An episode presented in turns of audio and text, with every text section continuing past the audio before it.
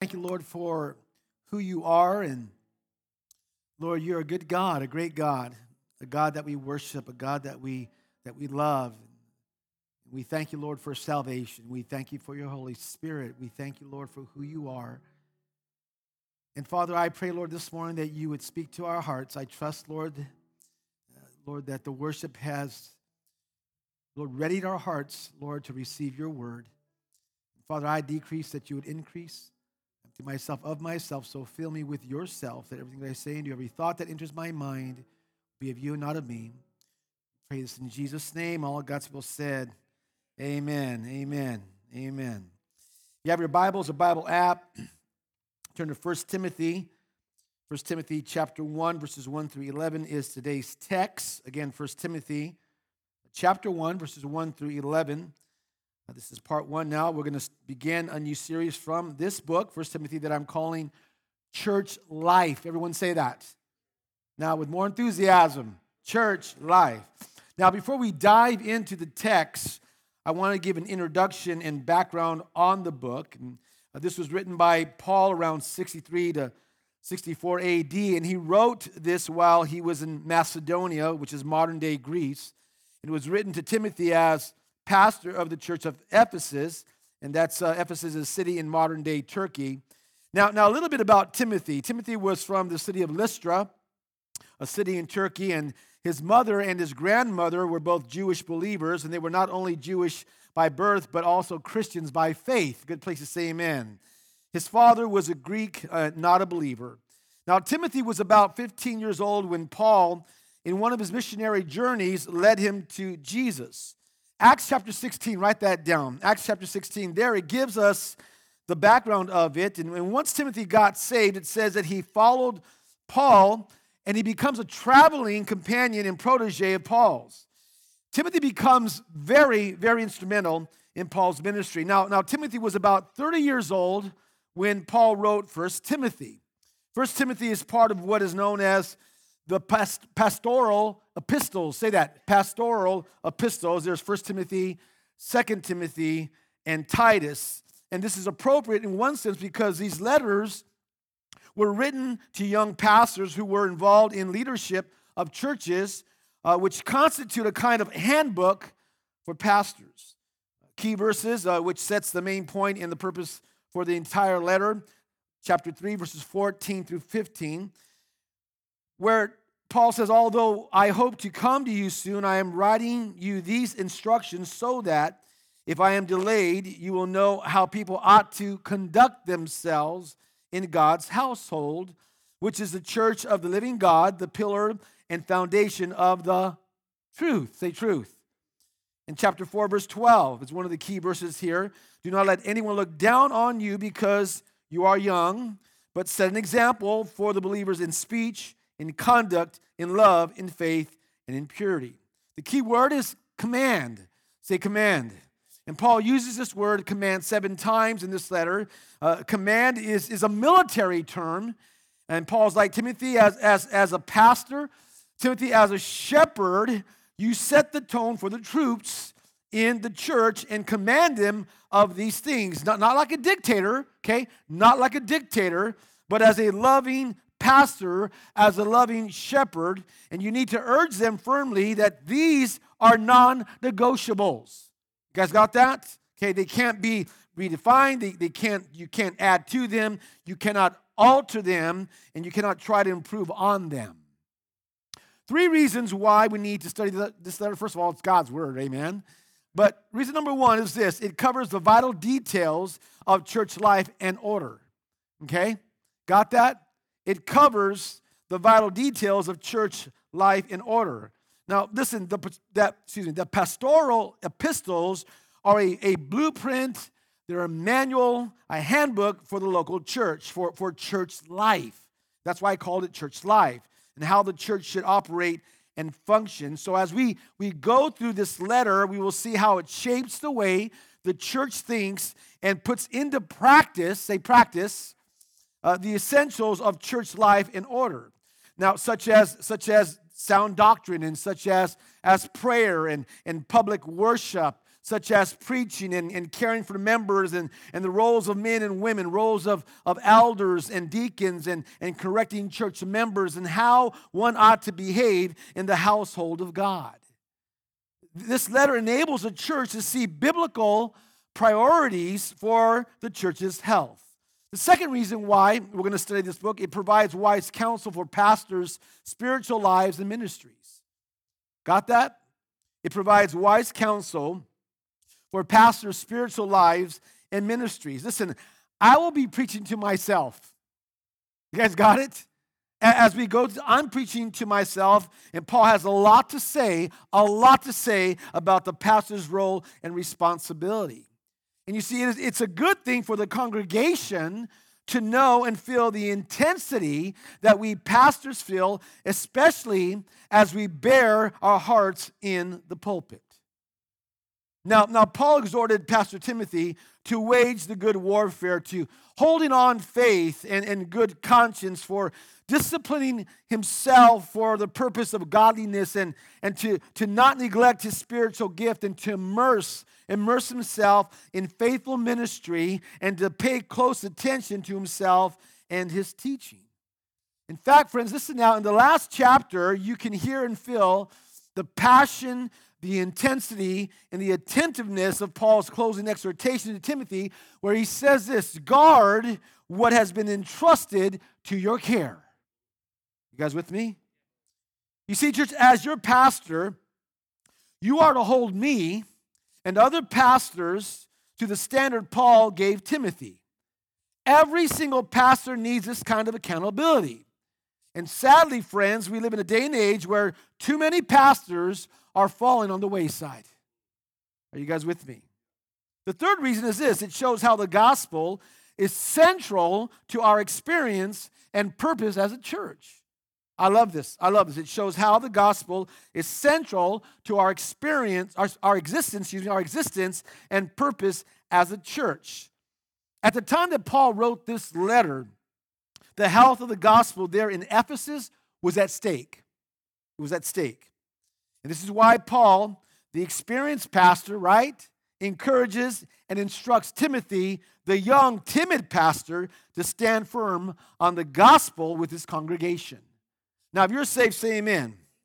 As a church, we ought to be all about the gospel. Say all about the gospel. In both, listen now, in both preaching and practice. Amen? Not just in believing, but also in behavior. Now, First Timothy can be divided into four sections. I want you to follow me now. The church and its message in chapter 1, the church and its members, chapters 2 and 3, the church and its ministries, chapter 4, and the church ministers and the church and its ministries, chapters 5 and 6. So the church and its message, chapter 1, the church and its members, chapters 2 and 3, the church and its ministries, chapter 4, and the church ministers, ministers, and the church and its ministries, chapters 5 and 6. Broken up and divided into four different sections. You guys got it? Okay. The title of my message today is Sound Doctrine. Say that. Now, we can never, never put too much emphasis on sound doctrine, right? Right? Doctrine simply means a belief system. Say that. So, so, what I want to do right now as we set the stage for the rest of this series is I want to give you a definition of biblical doctrine. Say biblical doctrine. And biblical doctrine, listen now, follow me now, is the body of teaching, the body of teaching drawn from the scriptures that define and describe the essential theological truths of God's revelation. You guys got that? Let's say it together. Biblical def- doctrine is the body of teaching drawn from the scriptures that define and describe the essential theological truths of God's revelation. You guys got it? Okay. So this sets the stage for the rest of our series. Two points. If you're ready, say yes. Point number one is this the greeting. Say that. The greeting. Write that down. And you notice as we go through the greeting, you'll notice that it includes the sender, the recipient, and the benediction. Okay? Verse 1 Paul, an apostle. Say apostle. Apostle simply means to send out or one who has been sent out. So, Paul, an apostle, of Christ Jesus by the command of God our Savior and of Christ Jesus our hope. So Paul is writing as one who has been fully called, say called, and fully commissioned, say commissioned, by who? By God. Okay? It wasn't as though he chose to be an apostle. Now, if you know the story in Acts chapter 9, uh, Paul, there, he's going to persecute Christians, and on the road to Damascus, God knocked him off his high horse, literally. Knocked him off his high horse, and then commissioned Paul to be an apostle. And so, what Paul is stressing here in the text is that his apostleship, get this now, was not due to his desire or his goals or his aspirations, his education, nor manipulation. He was an apostle because God commanded it. Got it? And the awareness of God's hand in his calling would hopefully, hopefully do the same for young Timothy. I want you to look at the end of the text there and of Christ Jesus, our hope. That's important. Why? Because Jesus is the basis for Christian hope because he is the mediator of the covenant of grace. Amen? So follow me here. So after opening in, in authority, he was commanded by God, an apostle, right? Authority, Paul now balances his authority, I love this, with an expression of affection. He goes from authority now to affection. Look at verse 2 with me. To Timothy, my true son in the what? Faith. I want to stop there. This is an affectionate reminder of their relationship. Now, Timothy's not Paul's true son in the flesh, but he's Paul's true son in the faith. And Timothy had a father who gave him physical life, but it was Paul who God used to give Timothy spiritual life. You guys with me? And we know that through introduction here that Timothy came to faith as a result of Paul's ministry in Lystra. And then Paul gives Timothy a blessing from the heart. Follow me in the text. Grace, mercy, and peace from God the Father and Christ Jesus our Lord. Now, Paul, if you know about Paul's letters, right, if you read the New Testament and see Paul's letters and, and read them and, and study them, you'll know that Paul's usual greeting, greeting, excuse me, was only grace and peace, right? grace and peace. But here, and also in, in 2 Timothy, he includes the word mercy. The word mercy, say mercy. Paul uses here is in the Hebrew, it's chesed. Say chesed. Chesed is the word which is often in the Old Testament translated loving kindness. Okay? And when Paul prayed for mercy on Timothy, he is simply saying this. Okay? Timothy, may God be good to you. But there's more to it than that. And I want you to follow me here. Chesed, say chesed, is used in the Psalms no fewer than 127 times. And time and time again, it has the meaning of help in time of need. Got it? Say help in time of need. Get this. It speaks, it speaks of God's active intervention to help us. You see, the emphasis here is on the fact that the pastor, the pastor, still has and needs the grace, mercy, and peace of God. And what Paul's simply saying that God would give Timothy the grace, mercy, and peace he needed to lead the church in Ephesus. Amen? So here's the lesson. You ready for the lesson? God supplies us with what is needed to do what He's called us to do. Amen? God supplies us with what is needed to do what He has called us to do. What has God called you to do? And if He's whatever He's called you to do, guess what, friends? He's given you mercy too. You got it? His mercy too. He's there to help you. Uh, it's God's active intervention to help you what He's called you to do. Amen. And we know that if we, as we go through this, we know that Timothy was timid, right? He was timid. Um, he was sickly. And so Paul wanted to encourage him that what God has called you to do, God will help you to do it. Amen. So that's the greeting. Say the greeting. And we saw the sender, Paul, the recipient, Timothy, and the benediction was when Paul said, Grace, mercy, and peace from God the Father and Jesus our Lord. Number two is this, and we spend most of our time here, is guard the teaching. Say that. And what Paul does, Paul drives right into the purpose of this letter. Look at verse 3 with me. As I urged you when I went to Macedonia, stay there in Ephesus. Paul wanted Timothy to stay there. I'm sure Timothy wanted to go with Paul. Paul says, No, you're going to stay there so that you may command certain men not to what? Not to teach what? False doctrines any longer. And by the way, false doctrine comes from adding to God's word, it comes from subtracting from God's word, or omitting God's word. I'm going to say it again. It comes from adding to God's word, it comes from subtracting from God's word, and it comes from omitting God's word. Now, it's important, friends, follow me now, to note that the first task Paul set Timothy to do was to what? Was to guard the teaching of the church, right?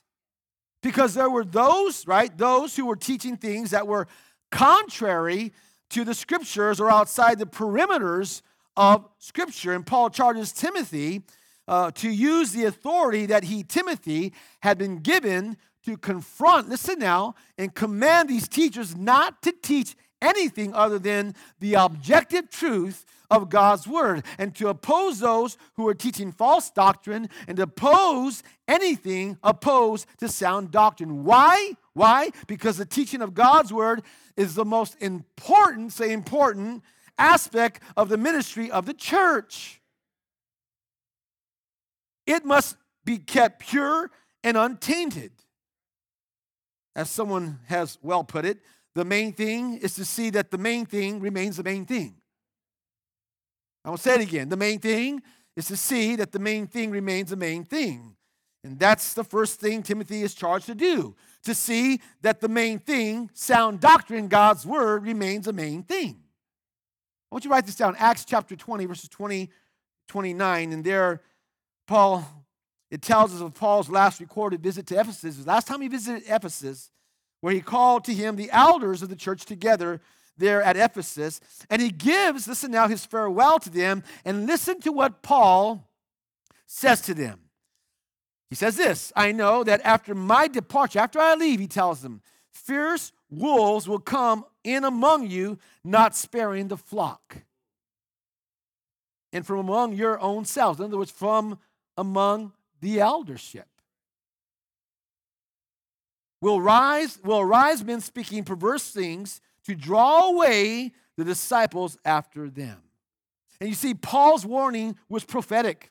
That was prophetic. Now, those false teachers had infiltrated the church. So, this is what Timothy has, this is what Timothy right now was dealing with. And so, Paul is now addressing the problem the problem that is presenting an obstacle to the church in Ephesus. And the problem, say the problem, is false doctrine. The problem is not sticking with God's word. Now, if you're saved, say amen. Anything, say anything, okay, that doesn't line up with this, with this, is considered false doctrine. This is a standard by which we determine truth from error. Listen, listen, even in the first century church, get it now, the first century church, they already had plenty of weird doctrines. I want you to write this down Galatians chapter 1, verse 6. Galatians 1, verse 6. And Paul writes this to believers I'm astonished, I'm blown away that you are so quickly deserting the one who called you to live in the grace of Christ and turning to, di- to a different gospel. You guys get that? Paul saying, I'm blown away. What's wrong with you guys? I can't believe it, you know? You're quickly deserting the one who called you to live in the grace of Christ and are turning to a different gospel. Now, I want you to get this. When Paul talks about a different gospel, when he talks about a different doctrine, he's making it very clear that there is a standard. Amen? That there is a norm for doctrine. It's supposed to be like this, not like that. Amen? Now, I want you to write this down Jude chapter 1, verse 3. And we covered Jude uh, during the pandemic. Jude chapter 1, verse 3. And I love what Jude says here. Dear friends, although I was very eager to write to you about the salvation we share, I wanted to write to you about salvation. I felt I had to write and urge you to contend for the faith. Say, contend for the faith. That was once for all, got to get that, say once for all, entrusted to the saints. Do you guys get that? You see, they had received, they had received the same truth that the saints before had received. They experienced the same salvation through the same Jesus. And they had embraced that truth, right? They embraced that truth that never changes. That's why Jude said, once for all. It's a truth once for all, right? So you can't add and take away from it. It's the unchanging truth that's entrusted to every single believer who must remain true to the Word of God. Amen? Verse 4. Let's look at verse 4. Move on to verse 4. Here, Paul, what he does, he talks about some of the junk and empty talk that was circulating in the church. And he tells Timothy to tell these guys, here we go, verse 4, nor to devote themselves to myths and endless genealogies. These promote controversies rather than God's work, which is by faith. Now, in context, in context, myths are traditions not found in the scriptures which add to or contradict biblical teaching. The idea of genealogies is that a lot of times Jewish people took pride in their genealogy instead of seeing their need for a Savior. You guys with me? And Paul's like, hey, man, all they do, all those myths and genealogies, all they do is become a distraction. That's it. Your myths and genealogies won't change your life, they won't help your marriage or your family relationships, won't help you have victory over areas of sin in your life. All they do, all those things do, myths and genealogies, is take up your time and take up your energy and will not help you live for Jesus. And Paul's charging Timothy to stop these guys from these their useless, empty talk because that won't change a person's life. The only thing that will change a person's life is the Word of God. And when I thought about these myths and genealogies, I thought about in many churches today, stay with me now, okay? Their preaching, pastors are on the pulpit, their preaching has to do with nothing but stories, okay? And nothing wrong with stories, but stories cannot be the substance of the Word of God. And if it's all stories, stories aren't going to change your life. Stories aren't going to change or help your marriage. Stories are not going to give you victory over sin. It's got to be the Word of God. Amen? So here's a lesson simply stick with God's word. Say that simply stick with God's word. And we should always, always stick, right? Simply stick with God's word. You know, it's when we try, this now, it's when we try to get creative and enhance God's word, you know, like we're helping His word, you know, that we get into trouble. And I see a lot of people on YouTube just, man, dude, you're just preach the word. Okay? Stop trying to interject your creativity, bro. Really, just preach God's word, amen? And we should simply present God's word in the power of the Holy Spirit. L- listen, church life, say church life. Come on, more enthusiasm, say church life. Is not to be governed by the emotional nor the sensational, but by the biblical. Listen now, the authority for what we believe and what we do and how we organize must always be the authoritative word of God. You know, scary and sad is that some churches are allowing the influence of the changing times of the culture in their churches for the purpose and the sake of attracting people and drawing a bigger crowd. If you're saved, say amen. God's word, listen now, is not to be influenced by the changing times of the culture. Rather, it is to influence the changing culture. As I said last week in our church anniversary message here at Cryy Out, we do preach the Word of God. It's substance over style, it's truth over trends, it's Christ over culture. You're saved, say amen. And if we desire to glorify God, listen now, if we desire to glorify God, then we need to stay true to His unchanging Word. And as a church, as a church, we need to ask ourselves listen now, ask ourselves are we more interested in gaining people than in glorifying God? Hmm? And the way to answer that, friends, is whether or not God's word, the whole counsel of his word, is being preached, taught, lived out in our lives.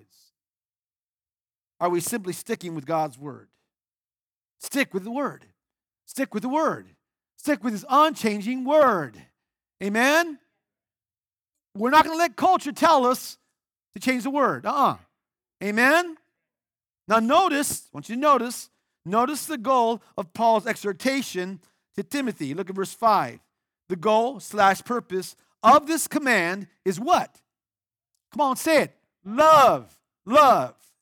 Okay, now it's good to be doctrinally right, but also we got to have love too. Amen. The love here that he's speaking of is agape love, agapeo.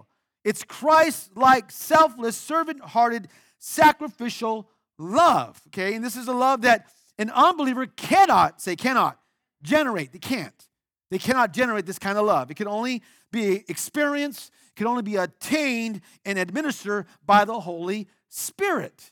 Amen? Because it's the Holy Spirit that provides us believers with this kind of love.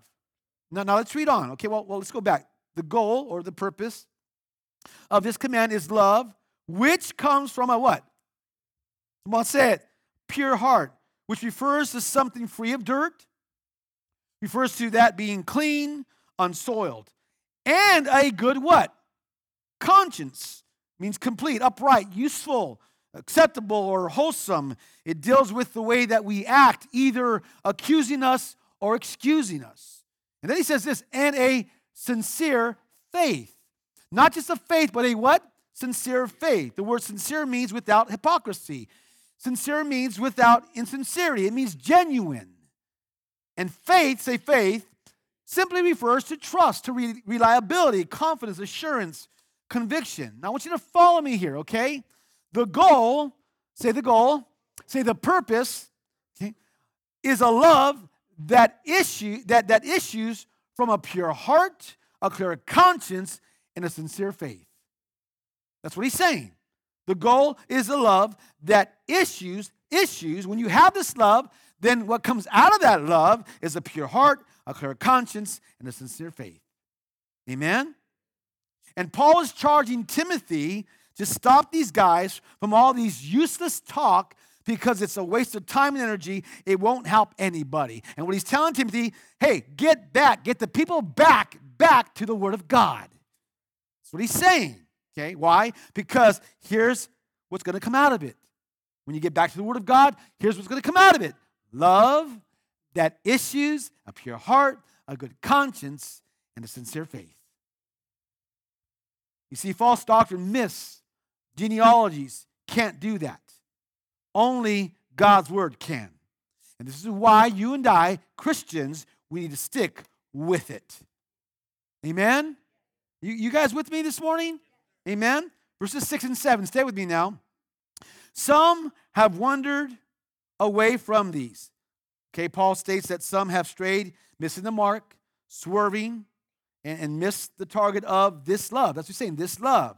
They have wandered from this love, which issues a pure heart, a good conscience, a sincere faith, and turned to meaningless talk, just talking, talking, talking. Huh? They want to be teachers of the law, but they do not know what they are talking about or what they so confidently affirm. So, how have they done this? Well, they were desiring, Paul says, they were wishing to be teachers of the law. They desired the position of a teacher of the law, but they don't understand what they're saying or affirm. Okay? They didn't understand the purpose and the content of God's law. What they were doing, listen now, friends, they were leading the believers out of a liberty of grace into the bondage of legalism. You guys get that? Which sadly occurs today.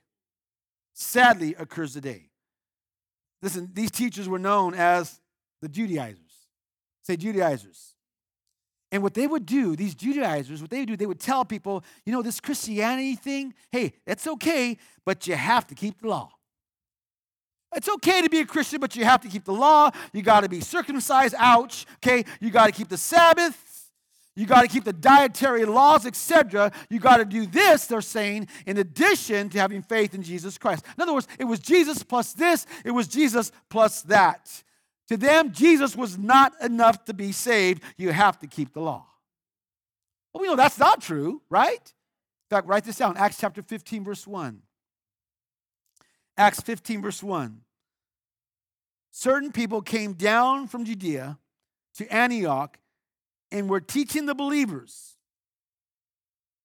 Talk about certain people was about the Judaizers. Unless you are circumcised, they were telling the believers. According to the customs taught by Moses, they said you cannot be saved. Huh. Wow. And this is this is what going on in the churches at that time. So, what was it that these teachers didn't understand? Well, Paul tells us in the next verse. Look at verse 8. We know that the law is good. Say the law is good. If what? If what?